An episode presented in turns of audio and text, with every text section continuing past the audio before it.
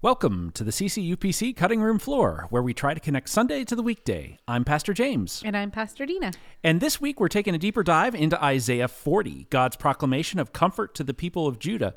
Pastor Dena, this is a passage that I normally associate with John the Baptist preparing mm-hmm. the way for Jesus, of course. Um, but it really isn't just meant for John the Baptist now, is it? H- how did you connect this passage uh, to Advent preparations this year? Well, I think I think the way you started off the the sermon with asking how are we doing with our preparations? um, is eye opening because the first things that come even even for those of us who know what the season is about and have a right perspective of the place of Jesus in the midst of of Advent and Christmas and all that it is, it is still so hard to not get sucked up into the cultural preparations as well.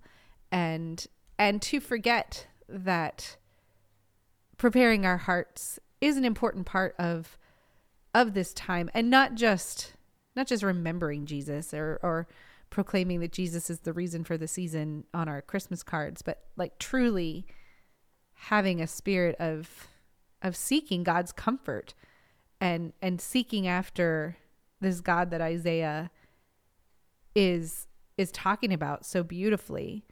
Um, it it it's hard. If we're honest, it's hard. Even like I said, even for those of us who are pastors in the church, we know the deal. We know what's supposed to happen. um, but but it's busy and it's overwhelming and it's culturally hard to do all those things and to do them well. And yet when we do, when we do prepare, then our hearts are opened in different ways that um, that we may not even expect or understand or realize.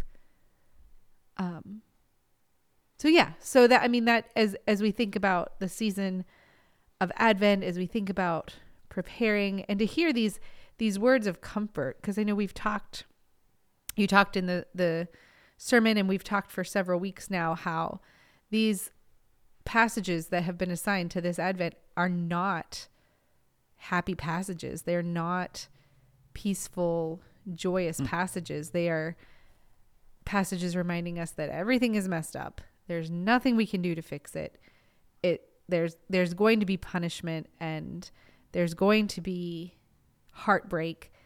And I mean, how true that was for ancient Israel. And it's also true for us today, whether whether we're in the midst of a, a heartbreak or grief or whether this time of year brings up all those old memories. I love how you talked about how, you know, the things you used to enjoy once once pe- certain people are gone, there's there's not that joy yeah. anymore. And so to hear this promise of comfort in the midst I think is powerful because it in a in a world that wants to shove right to holly jolly and and joy and miracle, we need to have space for the promise of God's comfort in the middle of it. After all, I mean that that's the world that Jesus came into, a, a world that needed to hear comfort more than anything. Yeah, uh, that's you got me thinking about parts of my family that uh, grew up. I had a a couple aunts that on my dad's side that we used to go visit, and, and you know those days are are are long gone. And, yeah, and uh, you know they it is really a longing, and it's hard because no one tells you when those days are done. Right. No one says this is going to be the last Christmas that you kind of think of as the golden age of Christmas. Mm-hmm. Um, and it's hard because we do we do latch onto those things. Like I latch onto those things as um, and I've had a, you know, I've worked on this. Uh, you, you don't want to lose things. Like I'm a person who who yeah. doesn't like to lose things, um, and I'm. It's almost like I'm afraid to that I'm going to, I'm going to to not have those memories anymore. Mm-hmm. Um, and so it it becomes difficult because then you latch on to those those moments and those people and then when they're gone you latch onto the memory yeah and um that makes it really hard to actually be a part of Christmas then when when the attachment is not actually to um, Christ Himself, but the attachment is actually to all of those things. And and you know, I'm not knocking family, obviously, Right, right. Um, but it's hard because we do put the value on those things. We used to, um, we used to go to my dad's parents' house every Christmas, and it was in uh, Bessemer, PA, just a tiny borough um, where Dad grew up. And I actually had the chance to had a chance to drive back there recently and and saw saw the house, and I had to actually look twice because I'm like, is that house really that small? Yeah. Like I knew it was small growing up, but yet it was still it was so jam packed full of of of of memory that there was no way that that house could be That's small. that small. Um, and it was. um, but uh, you know, he grew up in this small town, and we'd go there, and we did Swedish Christmas on Christmas Eve, and you know, the, uh, there were aunts there and uncles there, and uh, there was a pool table in the basement, and you know, we'd go over to uh, another aunt's house, and there would be. I remember her having all four burners and the oven going Oh yeah. like and i'm going this is amazing and she Yeah. had cookies upon cookies Yeah. um so even though um i know you grew up um uh, uh, your your family heritage is italian Yeah. um so mine is not um but aunt jean married uncle tony Uh-huh. and so she learned to cook italian food and Yeah. so there it's just meatballs and sausage Yep. and just oh my goodness and and those are really fun memories Yeah. and and I have similar ones. My um my grandfather lived within two square blocks of all his uh, all three of his other brothers and sisters. There were four of them all together, and Wow. so I can remember. And as I got a little bit older, it wasn't so much on Christmas because everyone went in a bunch of different directions. But the week between Christmas and New Year's, we would go back into Greenfield and visit, and and different cousins would be in and out and you'd hear I'd hear stories about my dad when he was growing up and um I mean I think uh, you know I think of Aunt Nilda and all her cookies and you know and then we'd go down to Uncle Angelo's house and he always had cream soda and and and again they're you know they're connected to to food and to sensory things but there was such a sense of connection to history and to to family that then you know uh, all those all those people are gone now. Yeah. And the cousins have all gone in different directions and i don't have the same kind of network of cousins as my dad did. And and there is there's an element of longing for that that time. And i think part of it is because i was i was little and it still felt magical. I mean it's always fun to hear stories of your parents when they were in high school and yeah. and that kind of thing. Um, but yeah, so so this sense of, I- I guess I think too of, of the part in Isaiah where the the grass withers but the flowers fade but the word of God stands forever. That, Yeah. That in in that's bittersweet because because we know that these memories aren't aren't forever. Like at some point hmm. the family house gets sold or somebody passes away or or even I mean kids grow up and and have to work on Christmas Eve or have significant others where all of a sudden you're you're navigating several families expectations. Um all those things pass away but but this comfort from God this love this this incarnation this promise that God is with us stands forever. And hopefully that that sustains us in the midst of lights that don't work and cookies that burn and you know another teacher gift to buy when you thought you were all done and you think oh but also this one. So um i think as we think about advent preparation this time is such a it it's such a mixed bag for me. And i know we had talked before um before we started. For me i think advent is more stressful and overwhelming than any Mm. other time during the church year because there are so many cultural expectations as well. And i'd actually seen um a, a facebook post me I, i'll see if i can find it here really quick, but it, it talked about all of the um, all the expectations on us at Christmas. I I found it. It says, I'm just a mom wanting to give her kids the world, but not spoil them, but also make it magical, but also teach them what to actually value during the holidays, but also let them have their childhood, but also not go too crazy, but also make memories, but also do seasonal activities, but also not go overboard, but also prioritize family, but also ne- not feel pressured to do everything, hmm. all the while being fun and chill and not stressed. And, you know, yep. Just that. you know, just just a couple things in there. And so going going to passages like this lift up that idea of of what really endures is the promise of this season and what really endures is the comfort that God gives as our hearts are broken as we look back and as we're hopeful looking forward and and all of the things in between. Wow, so much in that to to unpack because I, I mean you you're so you're you're squarely in one of the themes that I cut for this mm. week. So I I decided to go the question about preparation, but there is a real question in verses six through eight in this about relying on God versus relying on ourselves. And like one of the th- thoughts that I had as you were talking about this is as we were discussing our, our childhood memories is that I I- I'm realizing that I actually more vividly remember um, those times in my grandparents' house than I ever do about anything faith related. Yeah. Like I remember singing Silent Night, um, and raising the candle and lowering the candle and so on. But I, you know, it is not nearly the other parts of that service are not nearly as vivid as the the times in my grandparents' house. Yeah. I would remember, and my parents grew up Catholic, so this was a little more in their wheelhouse, but my mom would look around to find kind of the earliest possible service that was happening so that we still had time to do all the other things that, um, but yeah, I, and I, so I remember being in church.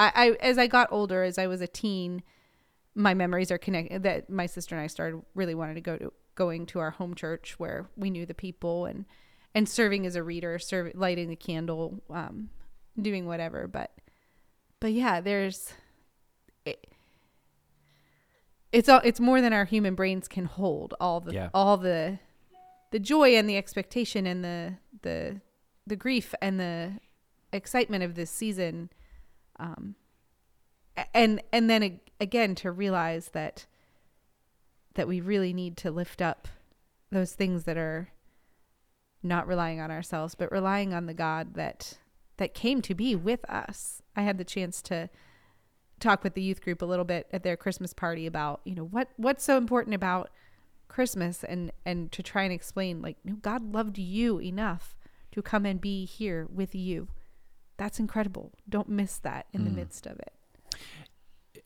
So I talked about the, you know uh, preparing and the fact that God wants to come into our lives and we can prepare to receive God. And uh this is also one of those areas where God is not pushy. And as much as I can say you know in my childhood I don't remember the spiritual as much as the as the the family and the the cookies and the food and so on and so forth.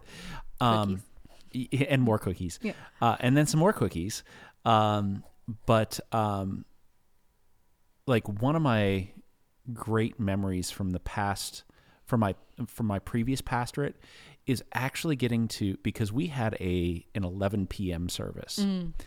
And I am one of those people that on my own early morning is is tough for me, but like particularly in the evening, I would go over a couple hours in advance because I actually do like to do that. Um, and part of what I would do is I sat in the sanctuary um, with the um, with the communion or not the communion with the Advent wreath lit, um, a- and and had the opportunity to pray in the sanctuary. I wish people could have been in there yeah to just experience this wonderful time of divine silence. yeah Um, and so I have wonderfully powerful memories of getting to do that. yeah Um, and that's probably, other than getting to see my kids uh, and even getting to see my kids open their presents comes a second to those moments of being in the sanctuary alone in the dark with just the candles breaking the darkness and it really brought home you know the light has shined in the darkness Yeah. and the da- darkness has not overcome it Yeah, and when when we had a blue Christmas service here, I would take some time during that night and I I set the lights just the way I wanted them and and would light candles and yeah. So for me that that moment didn't always necessarily come on Christmas Eve because of kids and family and all the other things going on and all the other people in and out. But um but yeah, there is something about being in the presence of God and hearing hearing those words echoed in our hearts that that God has come to bring comfort that that that God's word does stand forever and and I think especially knowing that Christmas comes at the tail end of a year and you have a whole new year and and thinking like what will next year bring? Like what will next Chri- Christmas be like? Will was this the last of the golden um the golden christmases for me or for my kids or you know who who won't be with us next year? What what brought joy this year that's going to hurt um by next year? And and vice versa.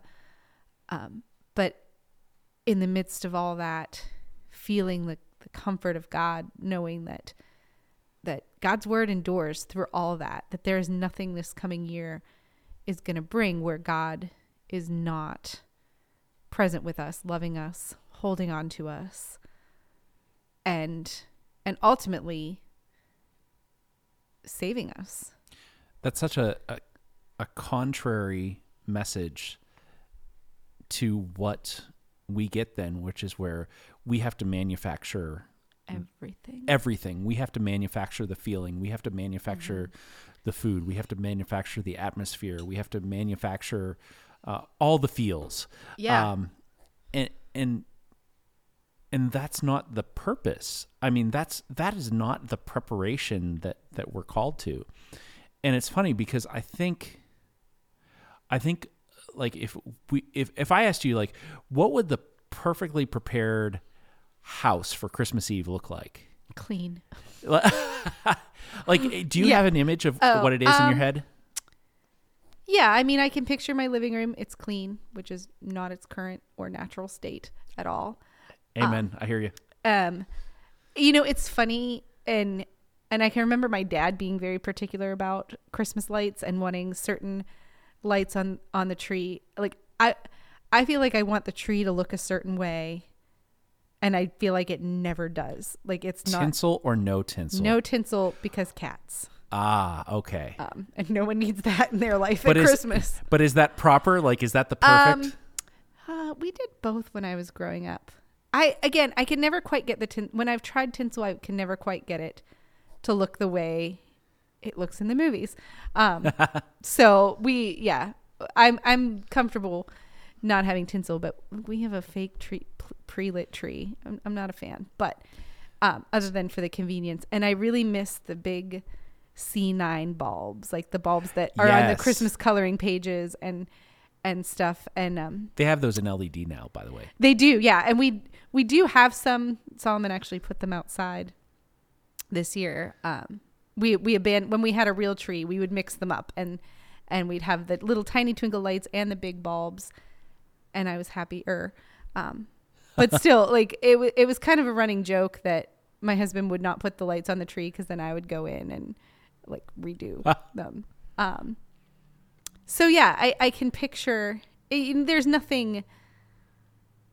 There's nothing particular other than to me about what the perfectly decorated house.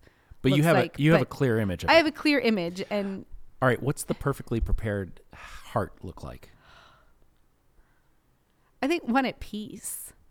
What uh, you, we had we had chatted about get you know getting ready, and sometimes by the time Christmas actually rolls around, Christmas Eve and Christmas Day, um, for which I'd like to petition. I'd like a week between the two. Thank you very much. But um, that by the time because and and because we jam so much into a 24 hour period because it's it's such a a race getting up to it that often by the time the events actually come around it's like all right i'm done hmm. I'm out. You know, I can't wait to put this stuff away. I can't wait to have the mess cleaned up. And I think I think the perfectly prepared heart is not that. I think the per- perfectly prepared heart rejoices in the good news. It rejoices in the family without being too nos- nostalgic for what is no longer around or too hopeful for what, you know. And how often do we hear, "Oh, just wait until there's kids in the pictures, then it'll be magical." And just wait until they're old enough to open their own presents and, you know, they're not just eating hmm. the bows and you know, that the perfectly prepared heart can be in the moment reveling in what God is doing right then without without being distracted by the past or the future or all that all of the the trappings of the season that that can just really rest in oh my gosh what did god do how amazing I, I figured you would have an answer to it. My my working hypothesis is that like most people have a more crystal clear view of the perfectly prepared house than the perfectly prepared heart. oh for sure And like wouldn't I, I feel like if we started asking and maybe this should be this should be like the fun um the, this should be the fun awkward question for Yeah. like next advent or something but like ask if we just went up and asked people like what does the perfectly prepared heart for christmas look like um i wonder how many people wouldn't even know where to start Yeah, for sure. I mean, and part of it is because it's it is harder to articulate. Um, I know Sure. you, you know one of one of our elders on uh, during our session meeting though did kind of get a little bit closer to it. I think in in saying that they had they had realized what needed to be let go so that they weren't stressed out and overwhelmed by Mm. the time that it all came around. And and i think when we when we can let go of some of those obligations and they really do feel like obligations i think especially if you have kids that you know there's this this sense of again you have to make the magic. You have to um you you know like that that facebook post you want them to have these you realize how short that window is for golden christmas memories and so you want to capitalize on it and do it all um, and so i think realizing where where we can say this is the stuff that passes away like this is the stuff that doesn't endure. And so so maybe it doesn't need my energy the way that that communicating the comfort and goodness of god does in this moment.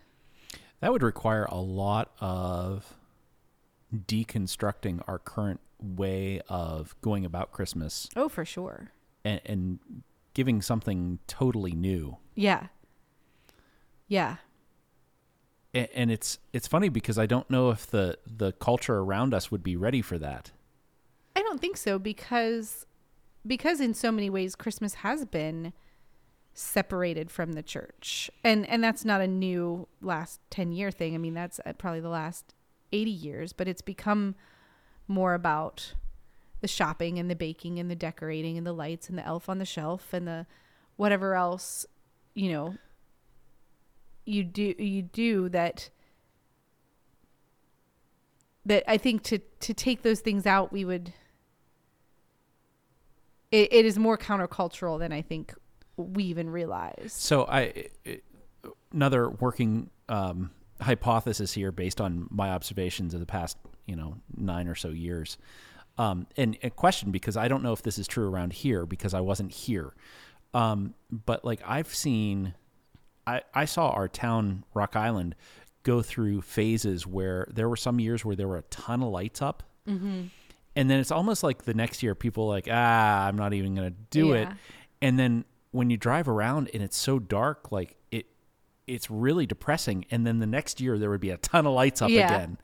And uh, have, have, has that cycle gone through here or is that, is that just kind of a weird phenomena that, I think so. I, I know because one of the things we do uh, closer to Christmas um, in my family is we go on a, we just get in the car and drive around our community, look at the houses, look at the lights.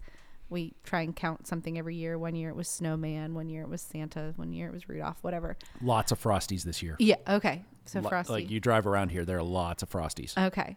Uh, Costco must have been having a sale. You know? um, and yeah, some years it seems like, oh, where are all the lights? And then other years it's, i- i- and I feel like this is a particularly lit up year. yes, Um, I agree.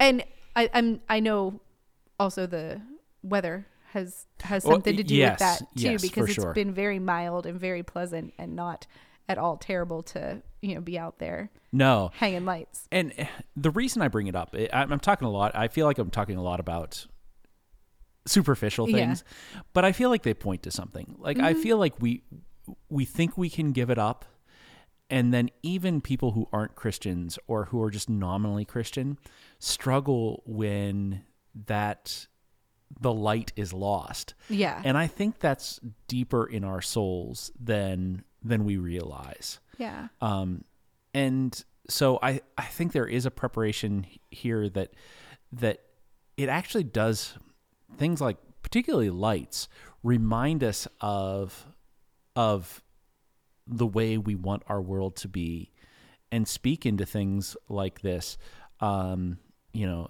i know i mentioned the the john passage you know the light has come into the world but the, uh, into the darkness but the darkness has not understood it and i think it comes into to things like that. And and we do want something enduring. Um it's just when we hook it to those material things that that's when we get disappointed over time. Yeah, yeah, and I think, I mean, as you asked, like, what does the perfectly decorated house look like? When, when that's our goal, then it it it takes away from everything else. When when the lights outside or whatever, when they're a symbol of the the joy and the hope and the expectation, then it's something totally different. And and the hard thing is, it could look identical you know it hmm. could it but it it's i think it has more to do with the way we prepare our hearts and the way we say how great you know how great it is we have a tree at all that's lit and points to the evergreen love of jesus and the light of the world and and all these memories we have ornaments that are are memories that that god has given us and god has has opened us to versus oh man the lights are not twinkling the way i want them to you know? And um and again that's more of an internal thing that that no one would but me would know that i'm real mad about the lights this year or whatever. Yeah um, yeah. this year they're fine. I'll just put that out there. But um yeah it it it takes so much internal work and, and i know you know as we were reading through this this passage you know it starts right out with comfort comfort my people we don't we don't necessarily want God's comfort in this moment. We want joy, we want power, we want to be ri- reminded that this is the inbreaking of the kingdom and you know, come on Jesus, get it done already. This year especially we only have like 6 weeks till Lent. So let's, you know, let's let's go. Let's um let's get on with the powerful mighty things. so it sounds like you're saying that we conflate comfort with triumphalism Yeah, a little bit. Uh, Yeah. So what uh, what's the comfort that you see in this passage then? I again, I think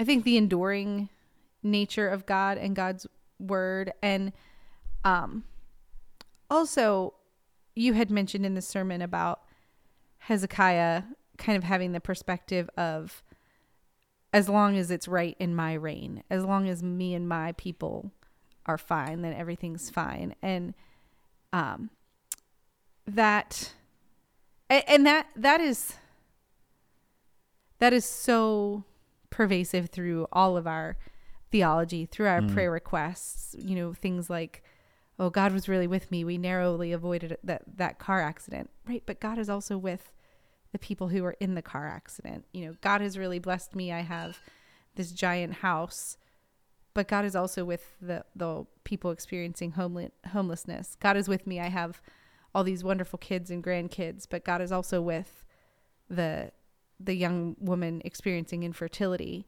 And hmm. so to to be reminded that that even you know as i said not knowing the year to come like that even even when things aren't altogether right with me in my house that god's comfort is still available to me because because the word of the lord is the only thing that that stands forever Mm. um, that everything else will will pass away.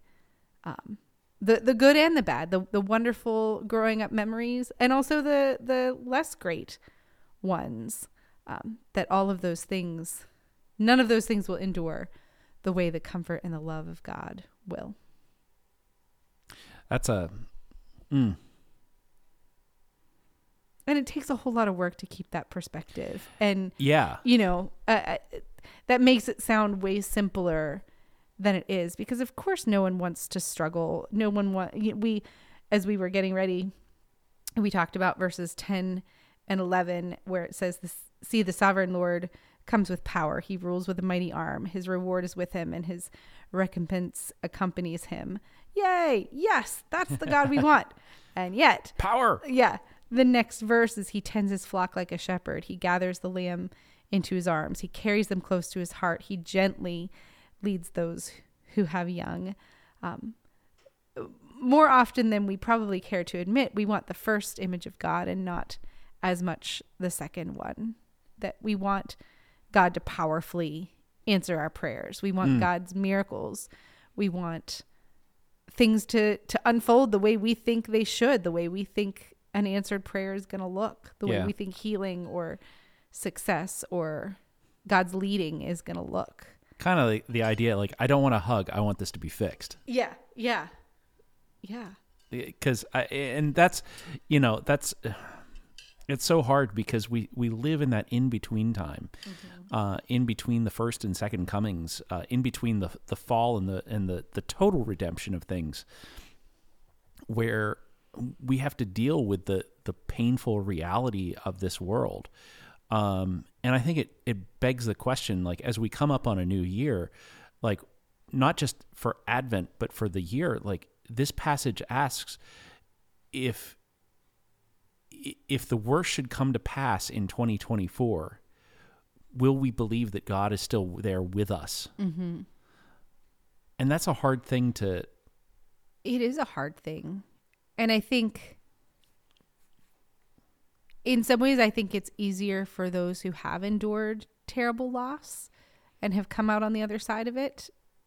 But but I've seen that go both ways. I mean, I've seen people who've endured tragedy with their faith intact and strengthened and I've seen places where where tragedy has destroyed faith. Um, and it and it does. It comes down to this question that, like Job, you know, do I believe that if everything was taken away, I would still worship God? Mm. Um, and I think we'd we'd all like to say yes, but but no one us no none of us is you know first on the list to sign up to see if that's going to be true. yeah You know. exactly exactly uh, i like the kjv uh, it's it's not fully accurate the way that other translations are but the one the one verse is though in job is though he slay me yet i will trust in him Mm-hmm. um, which is that I mean that's a that's a that's a that's a that's a hard thing and it's Yeah. it's a preparation that that opens us that opens us up to God. Yeah. Yeah. And I, I guess too, I think about the man with Jesus who said, I believe, help me in my unbelief. I, and sometimes I feel like as we read verses of comfort, as I, as I re- remind myself over and over again, especially in the, the worried, anxious moments that, that God will be with me should the worst come to pass. It's almost, it, it is. I mean, that's my prayer. Like, I believe that, but oh my gosh, help me in that, in my unbelief, because there is a part of me that may not be sure that may you know that that does not want heartbreak to come to me or my family and and worry about how I might endure that you so it's a it's both ends you know you, I I believe it I I trust and know and constantly point to the the fact that there is nothing in this life that can separate me from God even the worst of the things that I can imagine. And yet, how scary and overwhelming and faith shaking the prospect of those things can be. I think of it um, too in terms of like a like a surgeon. Mm-hmm. Like w- we trust them to cut us open Yeah. and and to cut out things that are that are that are harming us and and we forget that the surgeon's knife is still a knife Yeah. like there's a reason we get put, put under for surgery mm-hmm. uh, because otherwise it would be excruciating um, and i think do we equate trust in in christ tr- trust in jesus and in god in the same way that we would trust a surgeon to to to to slice us open to to look at the things that are wrong and to you know to rearrange and to not re, you know Yeah. not that not that like the There's a little surgeon's decorating and in there. Yeah. yeah. Um, you know, we, we, I think we, we want Jesus to be a bit more like a, um, a cosmetic surgeon where it's like, if you could take a little off of here and a little off of here. If you could do it exactly the way that that I want it to look. Yeah. If you could, if I could have a six pack and Yeah. like, Yeah. um, and so, but it, it- he's more like a heart surgeon who's like, I'm going to have to crack you open from your, from your, Mm-hmm. from your neck to your, to your navel. And I'm going to have to, to rearrange some things. Uh, I'm going to have to cut out some veins and, and, and bypass some things that are just, they're, they're, um, calcified. They're, Yeah. they're hardened to the point where I can't, they can't even be used to sustain your life anymore. Yeah. And I think too, I mean, and that's a great illustration. Uh, Sometimes I think illustrations like that can lead us to believe it, it somewhere in our minds, well, you know, this tragic thing had to come, had to happen because I was too dependent on it. I was too sinful. I you know, it was distracting me from God. But I think, you know, as we read about the comfort of God too, sometimes it, it's it's good to be reminded that you know her sin has been paid for and she's received from the lord's hands that double for all her sin. That in itself is not terribly comforting other than what you said about how it was usually 30 times or 50 times or or whatever. But but also in that comfort you hear God's heart breaking about the state of the world as well that Yeah. that that not every bad thing that happens is to teach us a lesson or to help us depend more on God. That that um that sometimes bad things are just bad things because we're in the midst of a broken sinful world and that breaks heart God's heart too. But I think you can actually push, like, pr- for example, the heart, the heart uh, surgery ish, the al- analogy, actually farther because the number of people uh, uh, that, like, will have heart problems, and they go to their doctor, and their doctor's like, "Yeah, you need a quadruple bypass," and they're like, "Wait, what?" yeah. Um, I think of David Letterman years Hmm. ago. Um, and if, if I know this is dating me, but um, you know, right. David Letterman is retired. He was the the CBS version of Jay Leno. Um, if Who also has been retired for like 13 years. gosh, all right, so he was like Jimmy Fallon. Uh, there we go. Um, and actually, physique kind of like Jimmy Fallon, Mm-hmm. very slender. Um, but he had to have bypass surgery because he was like, apparently, I'm fat. like, Yeah. because whatever was going on, it was not evident on the outside that what was in the inside was actually deadly sick. Yeah. Um, and so I, that's part of the reason why I like that analogy is, and actually we had someone in our family go through uh, quadruple or quintuple bypass recent uh, in the past year because he he needed a hip replacement. He couldn't pass the stress test, and we thought he was going to fly through the st- stress Yeah. test. And it's that revelation that oh, something inside of us is actually deadly sick. Yeah, and I and I would agree with that. I think that- we came at it at two different aspects. Yeah, and and when I guess I I was I don't like the idea that and because because I've seen it happen, you know, the idea that there's a one for one correlation. Oh yeah, yeah, yeah. You no, know, no, no. you were you were too dependent on your relationship with your spouse, and so that's why they Oh, had to die. yeah, no, I- and I know that's what not what you were getting at, but Yeah. but you're right. I think that even even the things that happen because of the the sinful broken world we live in do still reveal the places where there was disease and and was hardness and and you know it, it's not necessarily a cause that that god Yeah. isn't Yes. god isn't like the surgeon taking out the disease so that we would learn to love god more but but god is helping us heal in the midst Yes. of that and and these tragedies still reveal the ways the our, our own sin and our own brokenness Oh, absolutely. I mean, uh, you, know, in the world, uh, yeah, I absolutely hold to the, Yeah, to a yeah. view that that is not one for one because if that were true, I'm gonna I'm gonna ruffle some feathers here. Why is it that we we could u- lose really great musical artists, but we can't get Bon Jovi like to get on a helicopter? Sorry, all right and you see the unsanctified part of me. there you go Um, no, but seriously, Yeah. you know, there isn't a one for one. And and people, I remember back when Hurricane Katrina happened, because of course Mm-hmm. that was during, uh, you know, people who are like, it's because of, and you go, no, yeah it's no, yeah. it's because it, the world is broken, and yeah like that's no one.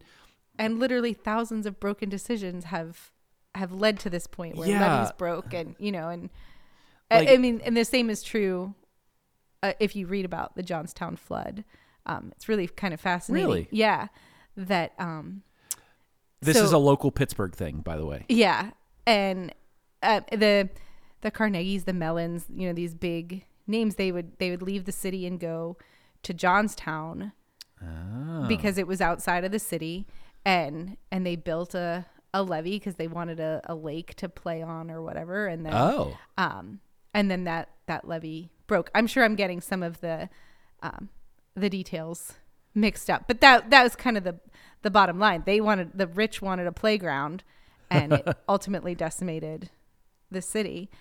Um so yeah i mean it's so the the brokenness of the world caused that but also a thousand broken decisions Yeah, exactly. caused that on the way there too there's not it's not like oh the mellons were sinful this is what's going to happen Yeah. or this family at the bottom of the levee you know they're the ones that that god's punishing this time right. Or in, like with uh, Hurricane Katrina, it's like, yeah, we built a city below sea level. right how how did we think this was going to turn out? You know? exactly exactly. But um no no no no. The yeah absolutely don't hold that to that view. But the the sinful nature of our world just sometimes produces sinful broken results. Um yeah and and then to go back to the scripture where i mean and obviously again he's talking about jerusalem but she's received double for the lord's hands. Like and look at all of the the things we do in the world. It is amazing that the destruction and devastation is not a hundredfold what Yeah. what it currently is you know? Right. Well and I mean history had those moments because i mean the cold war. And even now as we seem to be entering another nuclear age because the the i forget whether it was the START treaty or whatever has been revoked in russia you know the the um, the one that limits nuclear arms. Like we have the possibility of just wiping the whole thing out yeah god doesn't Yeah. even have to say burn it down we could do it ourselves yeah yeah um, but uh, but there's so much in this. I mean, uh, just quickly. I mean, I I cut some some possible themes verses one and two, talking about comfort in pain. I mean, that's a you know that that speaks to the heart of God, where where just you know if you've ever been in pain and someone who has that gift of comfort has entered in and and and provided that that comfort and reassurance i mean that's oh man. Um you know we talked uh, at length about verses 6 through 8 talking about uh, reliance on god versus reliance on the self.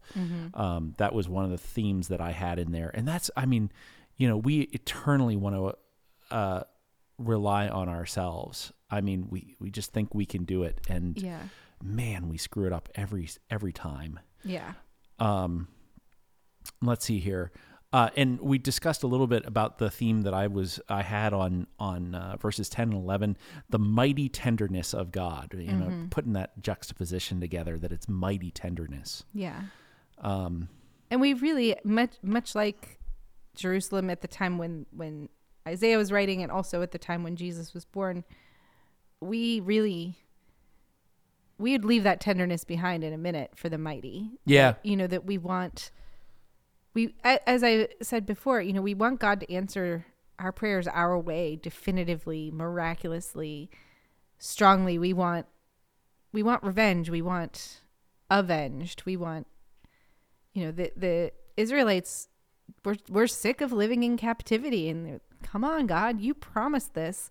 And we think we're right Yeah. Yeah. Um too often at the time. we see it happening in the Middle East right now with, you know, Oh, what a mess. uh, yeah. Um that And we don't want tenderness there. right. We want someone to just come in and strong arm. Yeah. And, Things to and peace. fix it. And Yeah. and not just fix it, but but again, avenge avenge the the prisoners, avenge those who have been displaced from their land. Of you know, and, and you can argue that on on both sides, no Yeah. matter what country um, you're lifting up in the moment. Um, and and so I know we often talk about sticking points. That this there's not to me there is not a huge sticking point in question or confusion, but other than it is hard. It's hard to want the comfort of Yes. God. It's hard to want the the tenderness of God that doesn't always win. Um, it's hard to remember that all these things that we are so consumed with will pass away and and truly all that we have is dependence on the word of God and in this season the word of God made flesh. Yeah. Which actually is uh, brings me to what would have been my my last possible direction with this, which is the fact that uh, six through eight and nine through eleven actually talk about bearing good news, um, and the fact that we're called to to, you know, announce, um, you know, we're we're supposed to announce the good news from from the from the mountaintops, and we're to announce the the transience of humanity. We're to be messengers. We're to be ambassadors. Yeah. Um, very interesting. I'll drop a little tidbit, just drop a little bomb, and then and then we've we're we're really at the end of our time here. But um, very interesting in verses um, nine through eleven, the the call to to bear good news. Um, let's see here. Uh, I want to get this up here. You who bring good news to Zion. Um, very very interestingly that you is feminine in the Hebrew. It is not masculine. Interesting. It is highly interesting um, because the masculine would be used to incorporate both genders. Feminine is almost exclusively used in the plural um, to indicate a group of women Huh. or or a single woman. Um, but the, so it's very interesting to to see that um, it, it's a it's a feminine singular noun. You who bring good news to Zion. There you go. Fun facts. We, yeah, and we could probably spend an entire episode just unpacking what that means. Yeah. because that I was like, oh, Yeah. fascinating. So Yeah. Whenever there's anomalies like that, you can assume that they're not accidental. Oh, that was You not know, that- accidental. yeah. No, yeah, no, no, no. Yeah, so uh, you know, so it's this lone female voice proclaiming to Judah, "Here is your God." Yeah. Hmm. Wow. Yeah. So, uh, but uh, we have this this uh, obligation to to not just prepare our hearts, but then also to to extend the good news to others and Mm-hmm. to call them to do preparation as well. Yeah.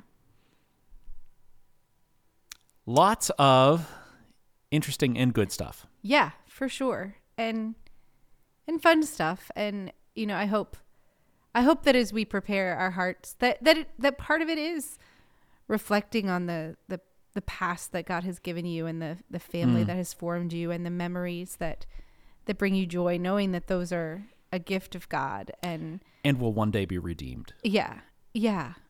And and that what promise there is. I mean, I guess you know, as I think about heaven and what what redemption must look like and in some ways I think it it feels like sitting around my aunt Due's table laughing and and eating and sharing fellowship and hearing stories and um, and that sense of connection that I can I can remember and long for. Um, and that's why the the relationship part of our mission statement to expand Christ community through Yeah. worship, relationship, and discipleship is actually it's it's not just a modern add-in. It's it's foundational yeah, um, because God has created us in a it, it, to be relational beings, yeah, and it makes logical sense that He would then redeem us. yeah, and delight in those in those connections. And so I hope Very good word for it. Yeah. And so I hope I hope all of our dear listeners do get to delight in their family and their friends and their connections and and the joy and the magic of this season even while accepting the comfort of God and and realizing the the fleeting nature of of these lives until until we're in God's near presence. Um, how exciting and and wonderful to think that that ultimately the darkness isn't going to overcome the light no matter what 2024 brings no matter what the next 50 years brings that um, the word of the lord stands forever Good word to end on. Good word to end on. Hey, if you found this episode helpful, would you please leave a rating and review and share it with others so that they can discover the hope of Jesus Christ during this time and prepare their own hearts uh, to receive the comfort that comes only through Christ and through the enduring love of God, uh, a love that endures forever and ever. Um, also, click the subscribe button wherever you get your podcasts. We're a little bit behind right now, and so anytime we release, then you can get an update as to when uh, a new episode comes through. We really appreciate it, and we hope that this Christmas season you will share the hope of Jesus Christ with someone. Until next time, however, we uh, I'm Pastor James, and i'm pastor Dena and we hope that this helps you connect Sunday to the weekday.